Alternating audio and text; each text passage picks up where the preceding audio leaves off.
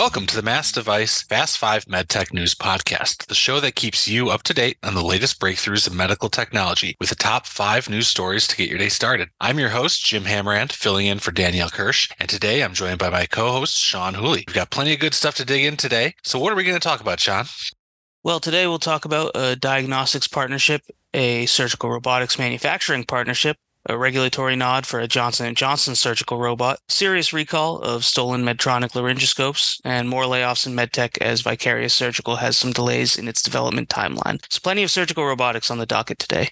We'll love that. Always interested in surgical robotics, minimally invasive procedures, miniaturization, all that good stuff. Uh, what's the first thing we need to know to start our day? The first thing is that Day Zero Diagnostics is partnering with Oxford Nanopore on bloodstream infection diagnostics. Partnership aims to improve the diagnosis of bloodstream infections that are the leading cause of sepsis. I've got to admit, I'm not terribly familiar with either of these companies. So, can you tell us a little bit more about what each company brings to the table?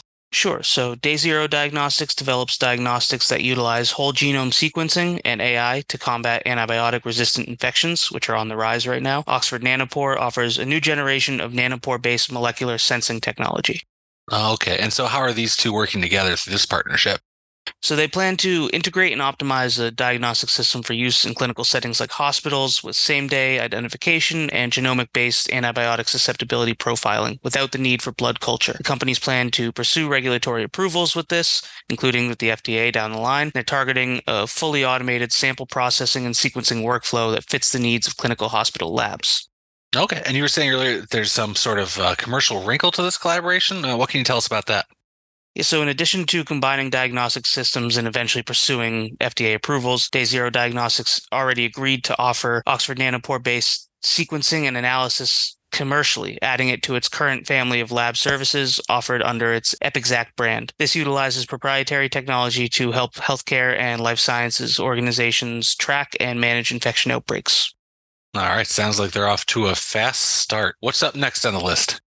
Next, Asensus has a new manufacturing partner for its next generation surgical robot. Some positive updates for the company as it looks to bring a new robot to the market in the next couple of years.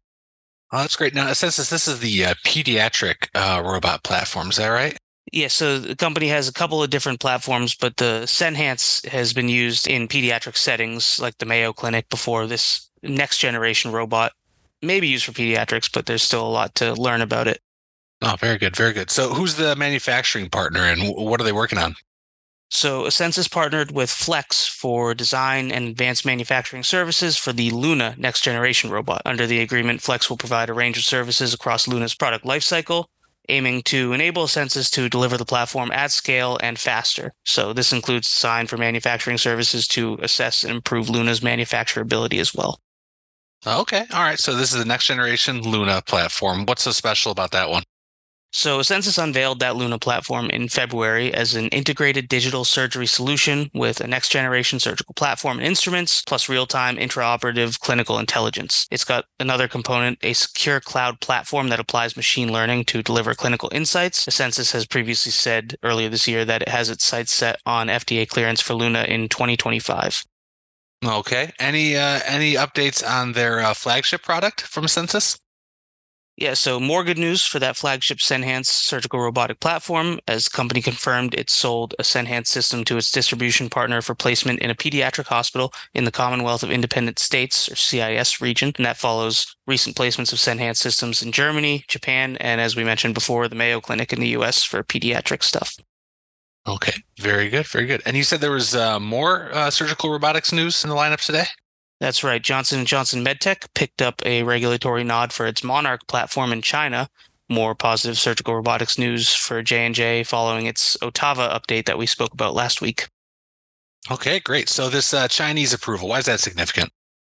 Well, so the approval makes Monarch the first minimally invasive robotic assisted technology approved for peripheral lung procedures in China. It's also the first J&J MedTech robotic assisted technology to receive regulatory approval in China, and it's the first such milestone for Monarch outside the US.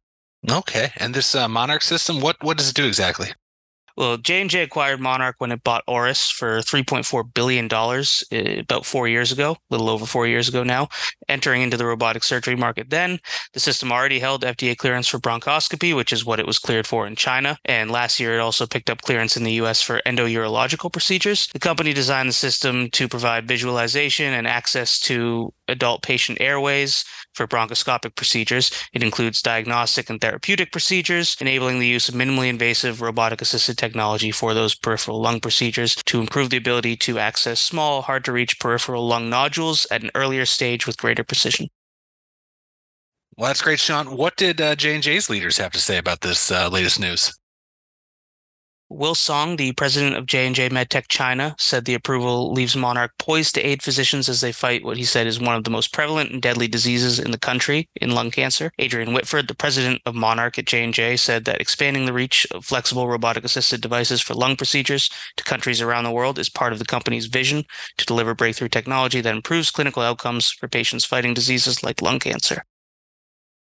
Well, the Chinese market's been a tough one for a lot of medtech developers. So good to see another one getting a uh, foothold in China, and we'll have to keep an eye out on how their uh, commercialization efforts uh, proceed there. What do we have up next? Next, we have the FDA deeming the recall of stolen Medtronic laryngoscopes as class one, the most serious kind. A quite surreal situation, if I can be honest with you. Third parties selling stolen, defective Medtronic devices. It's certainly a new, new situation to me. Yeah, I remember uh, this was on the podcast, I think, last month. Uh, can you offer a little bit of a refresher on this one? Sure. So in October, Medtronic warned on stolen, defective McGrath Mac video laryngoscopes offered for sale by unauthorized third parties. It initiated a recall as a result of those stolen, defective products and informed the public of the illegal offering of the devices through various social media platforms. Affected products failed to pass Medtronic's rigorous tests established for the product, and the company did not release them for sale, distribution, or importation. So, how many devices are affected by this recall? This number does that mean how many of these devices are out there, kind of on the black market? More or less, yes. The FDA notice said that the recall affects 5,709 devices in the U.S. that were distributed between July 5th, 2019, and July 14th, 2022. Medtronic's Covidien business initiated the recall on September 28th of this year. All right. Well, buyer beware. And are there any details in this uh, latest FDA notice that uh, we weren't aware of when this story first broke last month?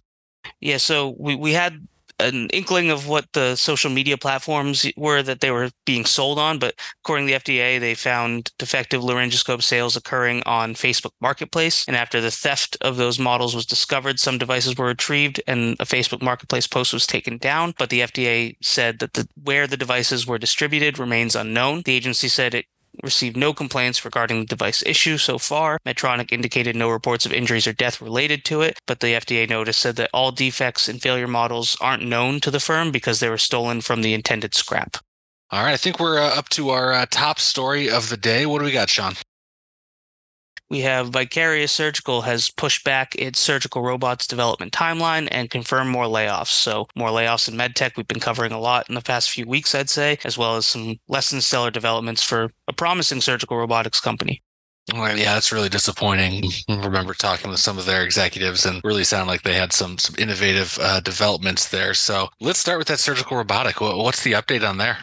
Well, in April, Vicarious completed a design freeze for its version 1.0 surgical robotic system, saying in its second quarter earnings results that it planned for integration and build of system units for this fall. Having received some input from the FDA, the company had high expectations. They wanted to begin first in human trials midway through next year and plan for de novo clearance filing in fiscal 2025. But in the company's third quarter earnings results, co founder and CEO Adam Sachs outlined a new timeline for that robot, now expecting to complete the build and integration in fall of next next year, earmarking early to mid 2026 for an FDA de novo submission. So pushing the timeline back about 12 to 18 months.